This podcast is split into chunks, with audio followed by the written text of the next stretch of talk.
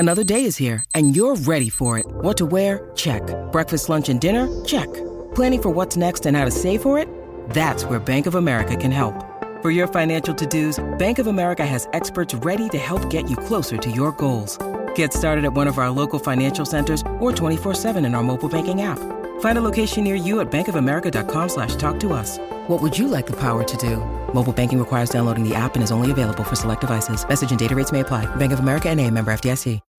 When you need mealtime inspiration, it's worth shopping Kroger, where you'll find over 30,000 mouthwatering choices that excite your inner foodie. And no matter what tasty choice you make, you'll enjoy our everyday low prices, plus extra ways to save, like digital coupons worth over $600 each week. You can also save up to $1 off per gallon at the pump with fuel points. More savings and more inspiring flavors make shopping Kroger worth it every time. Kroger, fresh for everyone. Fuel restrictions apply. Welcome to the New Books Network.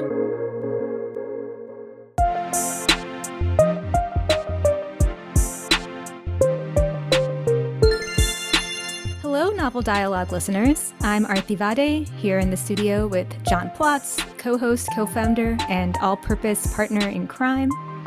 Hey, John. Hey, Arthi. Thank you for that. Yeah.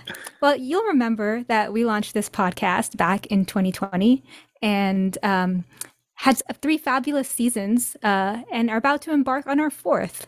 And as we head into this fourth season, we are truly excited to welcome two new accomplices and really two new leaders into this project. And that's Chris Holmes and Emily Hyde, who are taking the reins this season. So, John, would you like to say something about Emily? Yes. Well, I wish we had a Foley man to do the whinnying sound as they take the reins. But yeah, okay. Nay, over to you. So one of this season's incoming hosts, Emily Hyde, is associate professor at Rowan University, and she comes by her world-lit expertise, honestly. So even before her PhD from Princeton, she had a 2-year stint teaching in the English department at the Chinese University of Hong Kong. You may have seen her wonderful PMLA article on Chinua Achebe or her Public Books piece on the novelist and painter Dennis Williams, because her project is interested in the intersection of the fictional and the visual. But did you know she's also been researching and writing about Doris Lessing and George Lamming? That really goes right to my heart, Emily. They're two writers I love so much. Her knowledge is deep, her writing is lucid, and her enthusiasm is wonderfully contagious. So Arthi and I are really pleased to pass her the ND baton. Arthi, do you want to say a word about our other new host? Oh, yes. Chris Holmes is a great friend of mine and a fantastic scholar of 20th and 21st century Anglophone fiction.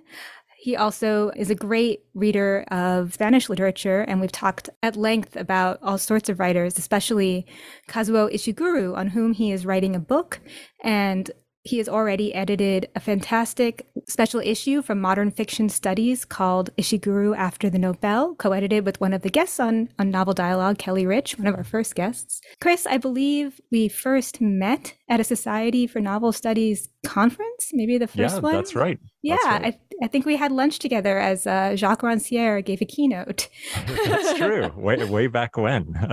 So I couldn't think of a better person to co-host this show. Chris and Emily will be excellent complements to one another. And Chris, you're going to talk a little bit about the theme for this season, which I think we can give you full credit for kind of spearheading, and that's translation. Yeah, thanks so much, Arthi. I'm really just so pleased and honored to have been brought on board by the two of you to help steer this ship. I think what Novel Dialogue is offering is pretty unique in the podcasting universe, and I think we've now got a great team of hosts with a huge range of expertise.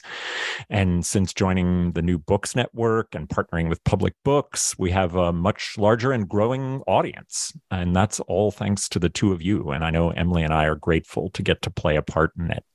So I wanted to say just quickly something about this first ever themed episode before Emily talks a little bit about some of our exciting pairings. Along with Public Books, we decided to do things slightly differently this season. We're arranging our conversations around the theme of translation. On the most practical level, this means that you'll be hearing from translators in conversation with novelists. It also means that most of the novels in question will have begun their lives in languages other than English. But we were interested also in exploring the ways in which books and ideas travel across boundaries and borders and languages and cultures, whether via publication or, in our case, podcast. And we felt like this was best described under this broad umbrella of translation. If you love our original conceit of bringing critics into conversation with novelists, that is still our guiding principle. But we also think you'll love the additional layer of thinking more precisely about how novels are translated into our reading publics. Emily, do you want to give a sneak preview of some of our upcoming shows and pairings?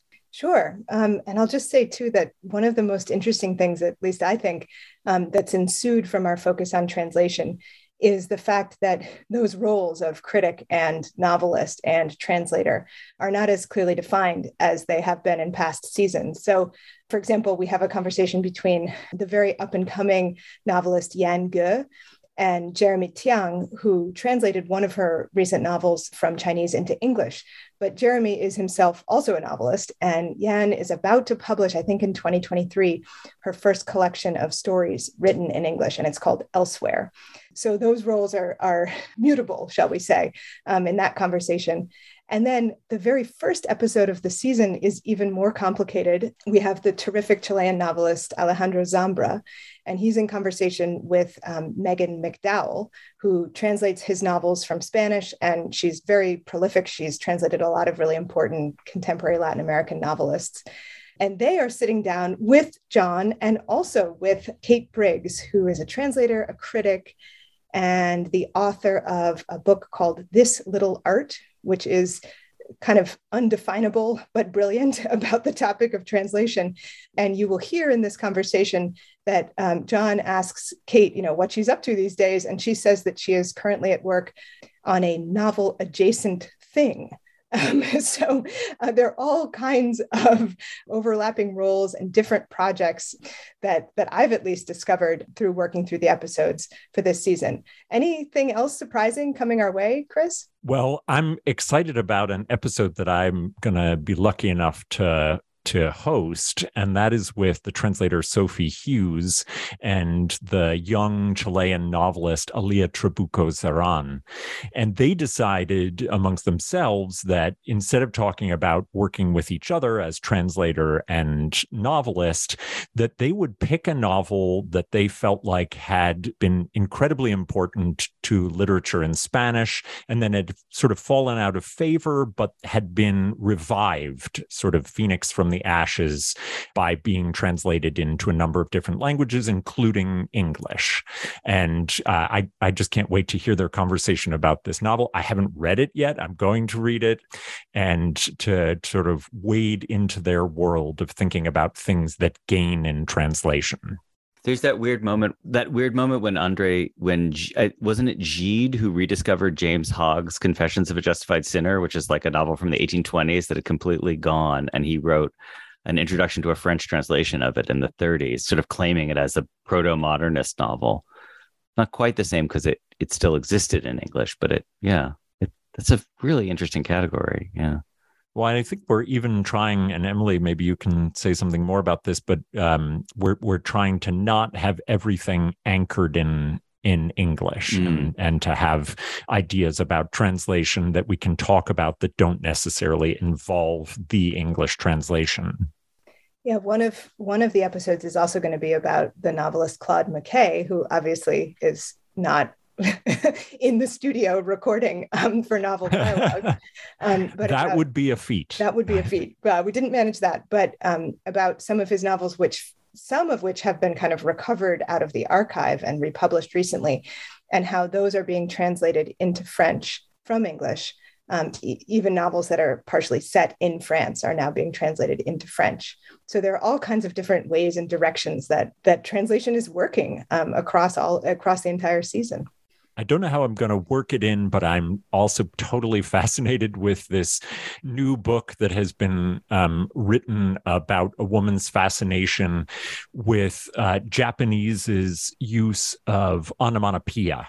And it's a book entirely about how onomatopoeia taught her to think and work in Japanese and ultimately become a translator of Japanese novels through onomatopoeia. But I hope that gets to be a question to someone somewhere along the line this season. I love it. My introduction to the World Wide Web was somebody showing me a website an early website, which was onomatopoeia in different languages.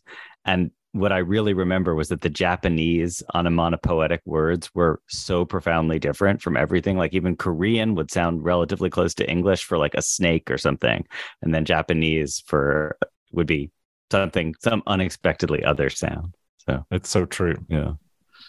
I love that that's the first thing you did on the internet. Yeah. I think I bought a pair of jeans. I remember doing that. As John and I take a step back, we couldn't be more confident in Chris and Emily's ability to step forward and guide us through the next phase of Novel Dialogue. Stay tuned, everyone.